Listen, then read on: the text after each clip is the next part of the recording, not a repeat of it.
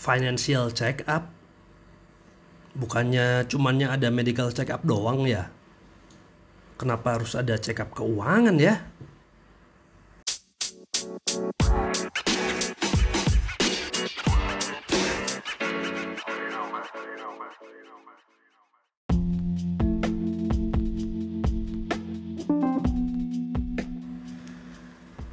Halo guys, selamat datang kembali di podcast Mentor Keuangan.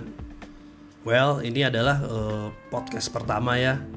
Mungkin teman-teman baru pernah dengar Mentor Keuangan, tapi kita sudah ada loh di Instagram dan di YouTube ya, uh, Mentor Keuangan. So, selain di podcast ini kalian bisa cek di Instagram dan YouTube. Oke, di podcast pertama perdana dari Mentor Keuangan kita akan coba bahas mengenai 5 poin financial check up. Ini udah pernah kami tulis di artikel di detik.com tapi kita coba bacakan kembali ya eh, teman-teman. Kalau ada mau diskusi, pertanyaan, komentar jangan sungkan-sungkan silakan layangkan ke kami ya dan bisa juga loh uh, ini podcastnya kalian share ya supaya teman-teman kalian bisa melakukan uh, financial check up.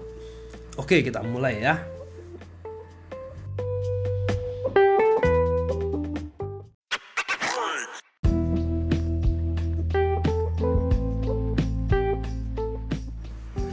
So teman-teman paling uh, sudah sering dengar kan ya yang namanya medical check up ya.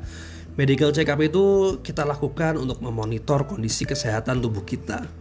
Biasanya yang, di, yang dilakukan adalah tes darah untuk memeriksa kadar gula darah ya pada saat puasa, kemudian kadar gula setelah sarapan.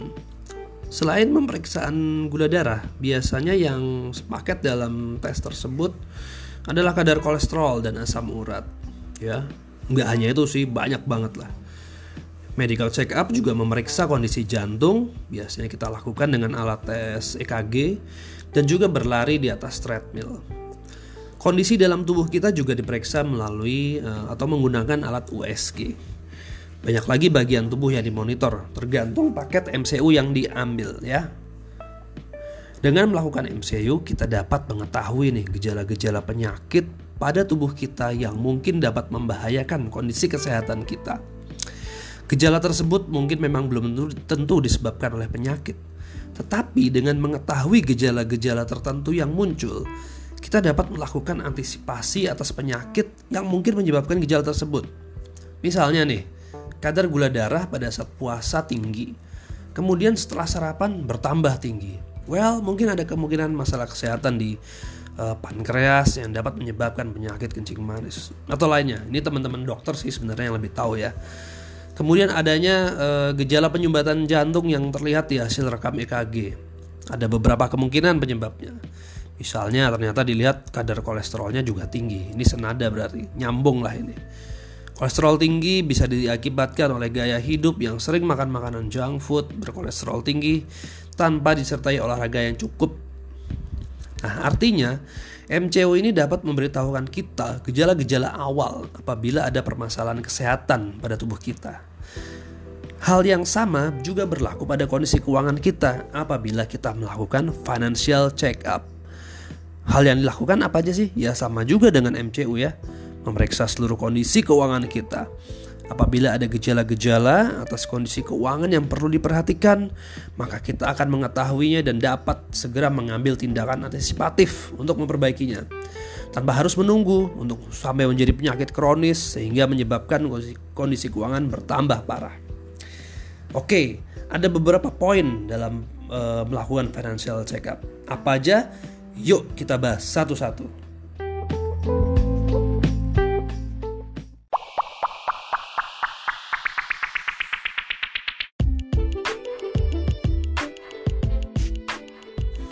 Poin pertama dalam financial check up yang harus kita cek adalah jumlah utang.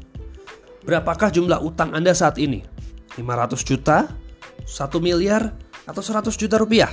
Masing-masing orang tentu memiliki jumlah utang yang berbeda-beda. Ada juga loh yang nggak punya utang sama sekali. Oke, okay. jadi berapa jumlah utang yang masih dikategorikan sehat? Hmm, salah satu indikator yang dapat digunakan untuk mengetahui apakah jumlah hutang Anda masih sehat adalah dengan menghitung rasio debt to asset, yaitu membandingkan jumlah hutang Anda dengan jumlah aset yang Anda miliki. Nah, sebaiknya jumlah hutang Anda ini berada di bawah 50% dari jumlah aset.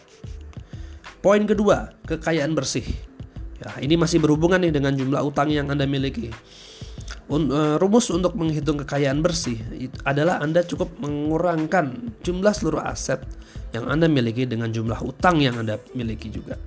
Kalau hasilnya nol, maka artinya Anda tidak memiliki kekayaan sama sekali karena seluruh aset Anda dibiayai oleh utang.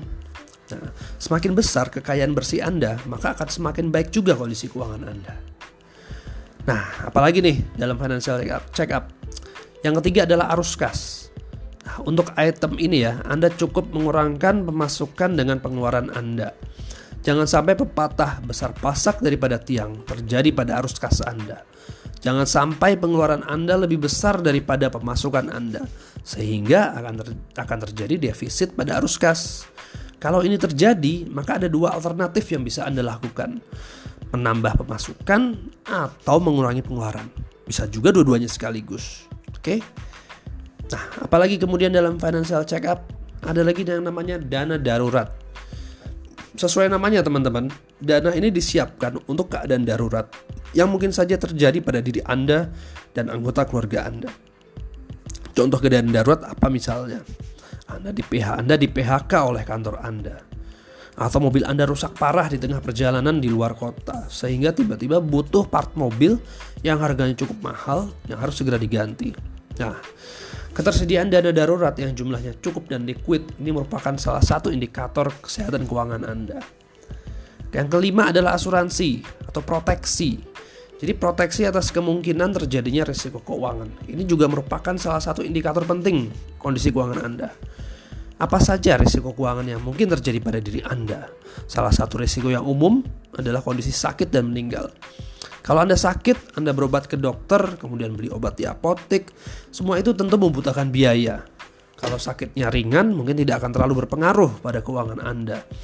Namun kalau sakitnya parah dan harus dirawat inap segala, maka lain ceritanya. Ada juga kondisi penyakit yang menyebabkan Anda harus dioperasi. Apabila Anda belum memiliki asuransi kesehatan dengan coverage yang cukup, maka ada risiko kondisi keuangan Anda terpengaruh karena Anda harus membayar biaya operasi tersebut. Asuransi jiwa, apabila Anda meninggal, maka kondisi keuangan keluarga akan terpengaruh karena hilangnya sang mencari nafkah. Penting untuk Anda memiliki asuransi jiwa dengan jumlah uang pertanggungan yang cukup bagi keluarga Anda. Uang pertanggungannya jangan terlalu besar, nanti Anda over insured atau juga, juga jangan terlalu kecil. Kalau terlalu kecil nanti under insured. Well, itulah 5 poin financial check up.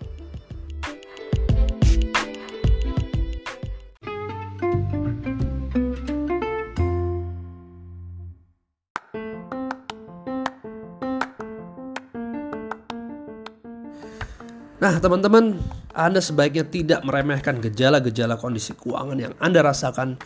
Jika Anda merasa hutang Anda kok terlalu besar atau pengeluaran Anda terlalu besar sehingga tidak ada sisa setiap bulan, Anda harus segera lakukan financial check up. Siapa tahu kondisi keuangan Anda ternyata memang sedang dalam bahaya besar. Lakukan financial check up secara berkala. Bisa lakukan secara mandiri atau menghubungi perencana keuangan terpercaya yang Anda kenal.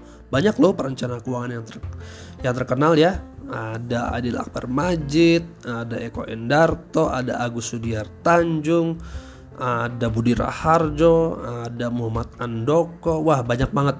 Kalau disebutin satu-satu panjang sekali jumlahnya. Ada juga mentor keuangan. Mentor keuangan tuh juga perencana keuangan loh. Anda bisa hubungi dia ya. Oke, lalu apa lagi nih? Anda bisa lakukan secara mandiri atau menghubungi perencana keuangan.